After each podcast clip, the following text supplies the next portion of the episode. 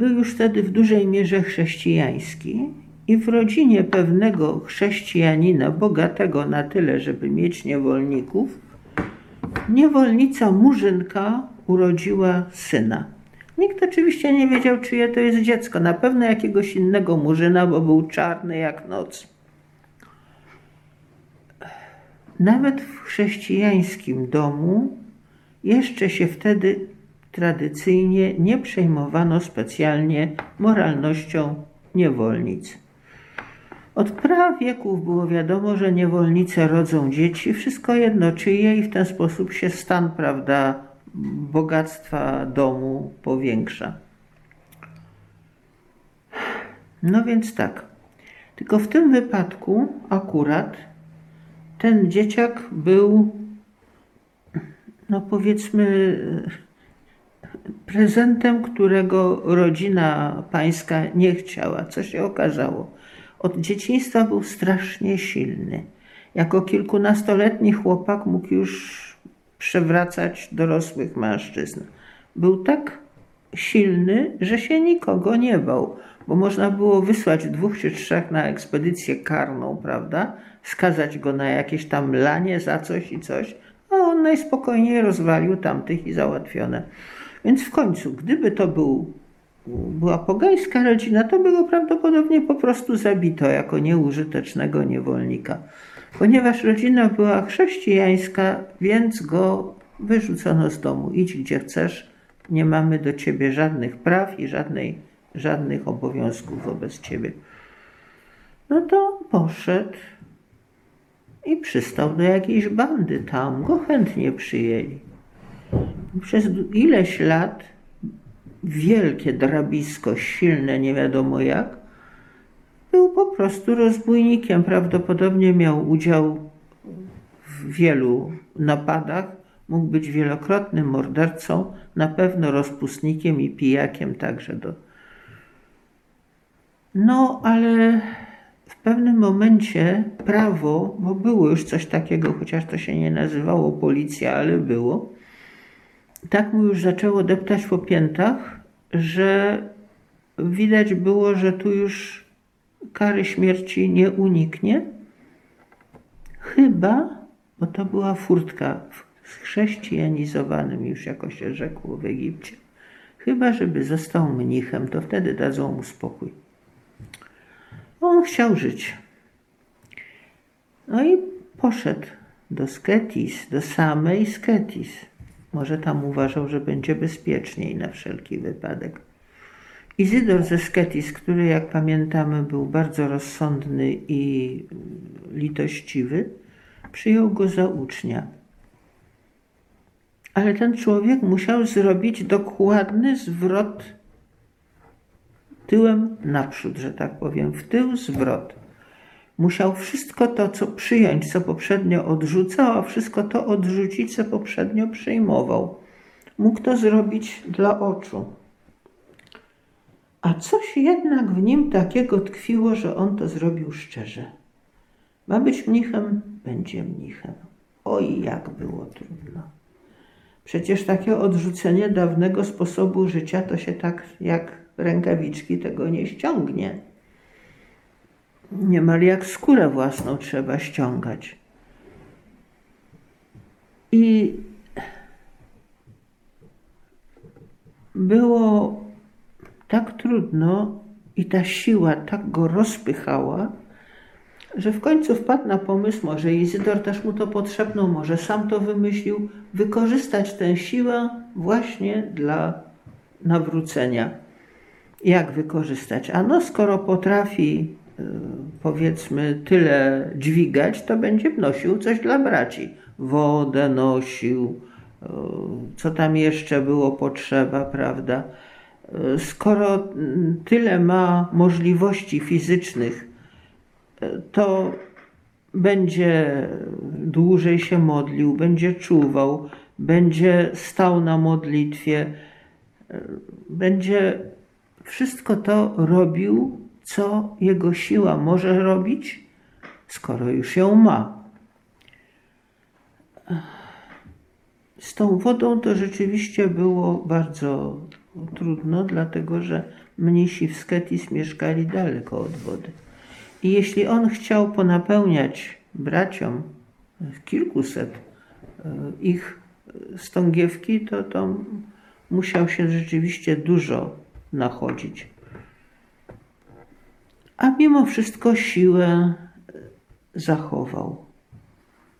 Potrafił spotkać czterech rozbójników, którzy myśleli, że o starego Safandułę łatwo za łeb i, i ukradną mu wszystko. A on ich wszystkich wziął pod pachę i zaniósł do Sketis, żeby zapytać ojców, co ma z nimi robić. Znaczy to było wszystko Sketis, ale do stolicy, że tak powiem, osady, do, do kościoła. Także to... Aha, i jeszcze jedno. Słynął, słynął, właśnie zasłynął ten zbój, jak już mówiłyśmy zeszłym razem, zasłynął właśnie z przychylności, z łagodności, z gościnności. Teksty są takie. Kiedyś, aha, bo teksty nie są ułożone absolutnie chronologicznie. Jak się komu skojarzyło, jak, jak, to, jak znaleźli te, te opowieści, tak są tutaj przytaczane. Kiedyś Abba Mojżesz był strasznie kuszony do nieczystości i nie mogąc już dłużej wysiedzieć w celi, poszedł i opowiedział o tym Abba Izydorowi. A starzec go zachęcał, by wrócił do siebie, ale on się nie zgadzał i mówił: Abba, już nie mogę. Wtedy starzec wyprowadził go na dach, a jednak miał dach dosyć taki jak to egipskie taras na dachu, prawda? Musiał mieć ten dach dosyć mocny, bo normalnie to te chatki były nakrywane raczej liśćmi palmowymi. I powiedział mu: Spojrzyj na zachód. A on spojrzał i zobaczył kłębiące się nieprzeliczone mnóstwo szatanów, którzy wrzeszczeli jakby przed bitwą. I znowu powiedział Abba Izydor: Spojrzyj także na wschód. Spojrzał więc i zobaczył niezliczony zastęp świętych aniołów w chwale. Abba Izydor powiedział: Oto ci zostali posłani przez Pana świętym na ratunek a tamci na zachodzie walczą przeciw świętym, ale liczniejsi są ci, którzy są z nami. Abba Mojżesz złożył dzięki Bogu, nabrał odwagi i wrócił do swojej celi. Siostry oczywiście natychmiast rozpoznają analogię do epizodu z dziejów Elizeusza, którego sługa się tak strasznie bał wojsk syryjskich, a Elizeusz pokazał mu, że wojsko Boże jest po ich stronie. Mm, ale to nie znaczy, żeby to była tylko aluzja literacka. Pewien brat w Sketis zgrzeszył. Zwołano zebranie, posłano także po Abba Mojżesza, ale nie chciał przyjść. Ponownie kapłan posłał do niego wezwanie: Przyjdź, bo cały lud na ciebie czeka. Wstał więc i poszedł, ale wziął dziurawy koszyk, napełnił go piaskiem i poniósł na plecach. Ci, którzy wyszli na jego spotkanie, zapytali go: Ojcze, co to znaczy? Odpowiedział im starzec: Moje grzechy sypią mi się za plecami, ale ja ich nie widzę, a przychodzę dzisiaj sądzić cudze winy. Kiedy to usłyszeli, nic już nie powiedzieli tamtemu bratu, ale mu przebaczyli. Abba Mojżesz okazał się tutaj, choć nieuczony i analfabeta i eks-rozbójnik, okazał się lepszym chrześcijaninem niż cała reszta mnichów w Sketis. Widzisz drzazgę w oku bliźniego, a belki we własnym oku nie widzisz. Moje grzechy sypią mi się za plecami, a ja ich nie widzę, a przychodzę dzisiaj sądzić cudze winy. No, wiadomo, powiedziano nam dawno, nie sądźcie, żebyście nie byli sądzeni. Kiedy indziej, gdy w Sketis zebrali się ojcowie, chcieli go wypróbować i zaczęli go lżyć, mówiąc, po co ten murzyn przyszedł tutaj między nas? On zaś słuchał i milczał. A gdy już się rozchodzili, zapytali go, Abba, nic się to nie wzburzyło? On im odpowiedział, wzburzyłem się, ale nie przemówiłem. Zacytował psalm 77 w ówczesnym tłumaczeniu. Prawdę mówiąc, to ta próba była okrutna. Nie ma prawa jeden człowiek drugiego poddawać próbom, zwłaszcza próbom złośliwym. To jest rzecz, która jest sama w sobie oburzająca. Ale zauważmy zresztą, że tutaj wchodzi w grę niemalże jakiś, że tak powiem, fobia rasowa, bo oni wszyscy byli najwyżej brązowego koloru, a on był czarny. Tak. Opowiadano o Abba Mojżeszu, że otrzymał święcenia i nałożono mu albę. A, zapomniałam przedtem powiedzieć, że wybrano go na kapłana tej wspólnoty Sketis, tej osady mniejszej. Arcybiskup powiedział mu wtedy: Widzisz, Abba Mojżeszu, stałeś się cały biały. Odrzekł mu starzec: To w zewnątrz, panie biskupie, ale czy i wewnątrz? I teraz znowu oburzająca historia. Arcybiskup zaś chcąc go wypróbować, nakazał duchownym: Kiedy Abba Mojżesz wejdzie do prezbiterium, wypędźcie go, ale idźcie za nim, żeby usłyszeć, co powie. Przyszedł więc starzec, a oni wypędzili go, mówiąc: Wynoś się, murzynie. On zaś wyszedł, mówił do siebie, mówiąc do siebie: Słusznie z tobą postąpili czarny brudasie. Nie jesteś człowiekiem, po co więc szedłeś między ludzi? Abba Mojżesz do końca życia zachował wspomnienie nie swojej rasy i koloru skóry, ale wspomnienie swojej przeszłości, za którą marzył, że jeszcze wynagrodzi jakoś Bogu. Jak zobaczymy, to się spełniło. Kiedyś w Sketis wydano polecenie: przez ten tydzień macie pościć. Otóż tak się złożyło, że do Abba Mojżesza przyszli bracia z Egiptu, a on przygotował im skromny posiłek. Gdyby pościli, to by najwyżej jedli suchego chleba i to nie co dzień. A tu jego sąsiedzi zobaczyli dym nad chatką i donieśli uduchownym. Oto Abba Mojżesz przekroczył polecenie i gotował u siebie posiłek. Oni odpowiedzieli: Pomówimy z nim, kiedy przyjdzie.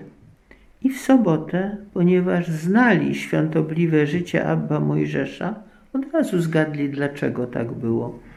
Powiedzieli mu wobec całego ludu: O Abba Mojżeszu, przekroczyłeś przykazanie ludzkie, a zachowałeś Boże. Bo to zarządzenie o poście to było tylko właśnie zarządzenie ludzkie, a przykazanie gościnności i przyjmowania gości jest Bożym przykazaniem. I od czasu gościnności Abrahama jest jako jeden z ideałów pokazywane wierzącym. Pewien brat przyszedł do Sketis, do Abba Mojżesza, prosząc go o słowo. A starzec mu odpowiedział: Idź, usiądź w swojej celi, a cela cię wszystkiego nauczy. No to jest mocna nauka i nie jeden Abba ją głosił, nie tylko Abba Mojżesz. Co to znaczy, że cela cię wszystkiego nauczy? To znaczy, że jeżeli wytrzymasz ze swoimi problemami, nie będziesz z nimi latał po świecie i zamęczał nimi wszystkich, kto chce i nie chce słuchać. Jeżeli wytrzymasz i nauczysz się zaakceptować swoje problemy i nawet to, że ich chwilowo rozwiązać nie możesz, jeżeli wytrzymasz w milczeniu, toś wygrał. Toś naprawdę wygrał. Cela cię wszystkiego nauczy.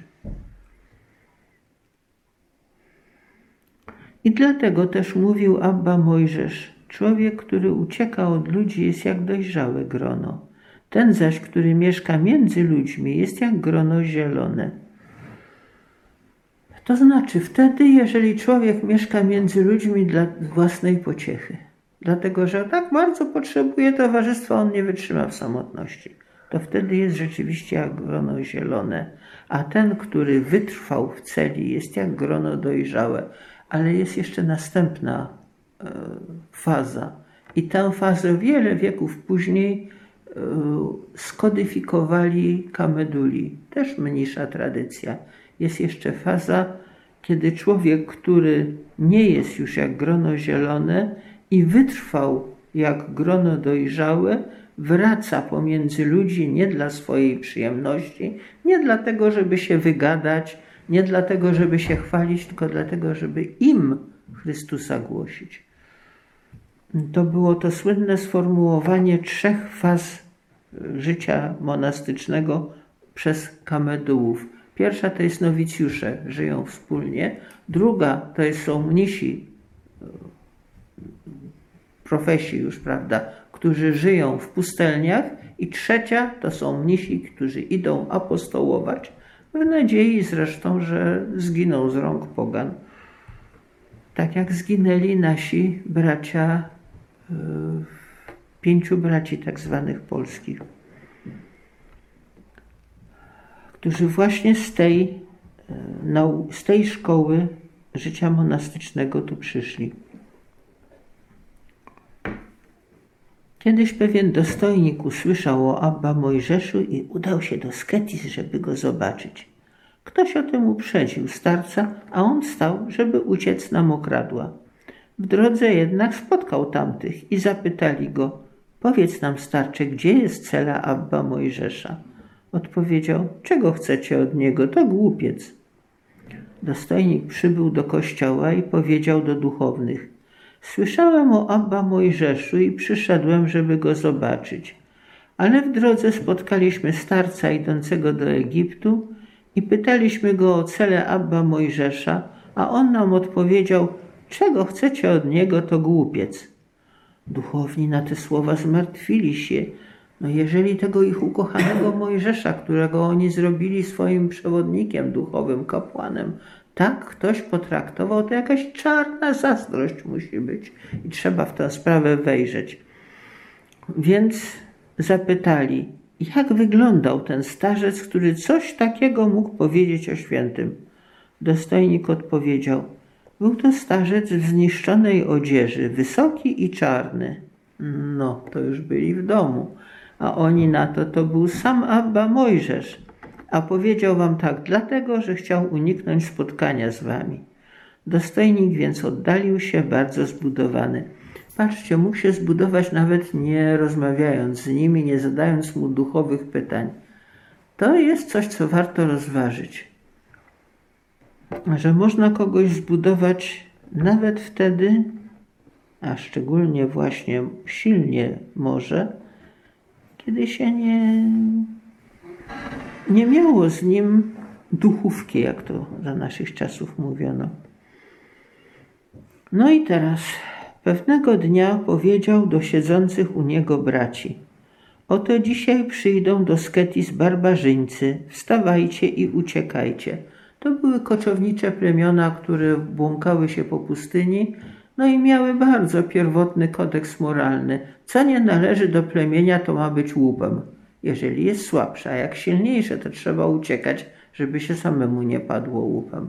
Więc oczywiście pojedyncze chatki zawsze z każdej coś się da wyciągnąć.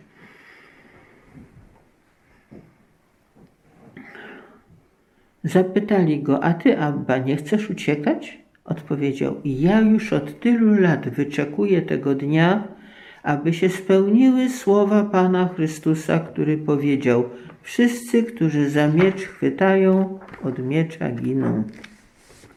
A oni na to, więc i my nie uciekamy, ale umrzemy razem z Tobą. On odpowiedział: To już nie moja rzecz, niech każdy decyduje o swoim postępowaniu. A było tam z nim siedmiu braci. I powiedział im: Oto już barbarzyńcy podchodzą do drzwi. I weszli i pozabijali ich ale jeden z nich ze strachu ukrył się pod koszem. Jakoś widocznie zanadto nie, nie grzebali po tej celi, że go tym, pod tym koszem nie znaleźli. i zobaczył siedem wieńców, które spłynęły z nieba i uwieńczyły zabitych. Abba Mojżesz umierał z czystym sumieniem. Nareszcie mógł spłacić Bogu dług za tych, których sam kiedyś pozabijał przed swoim nawróceniem.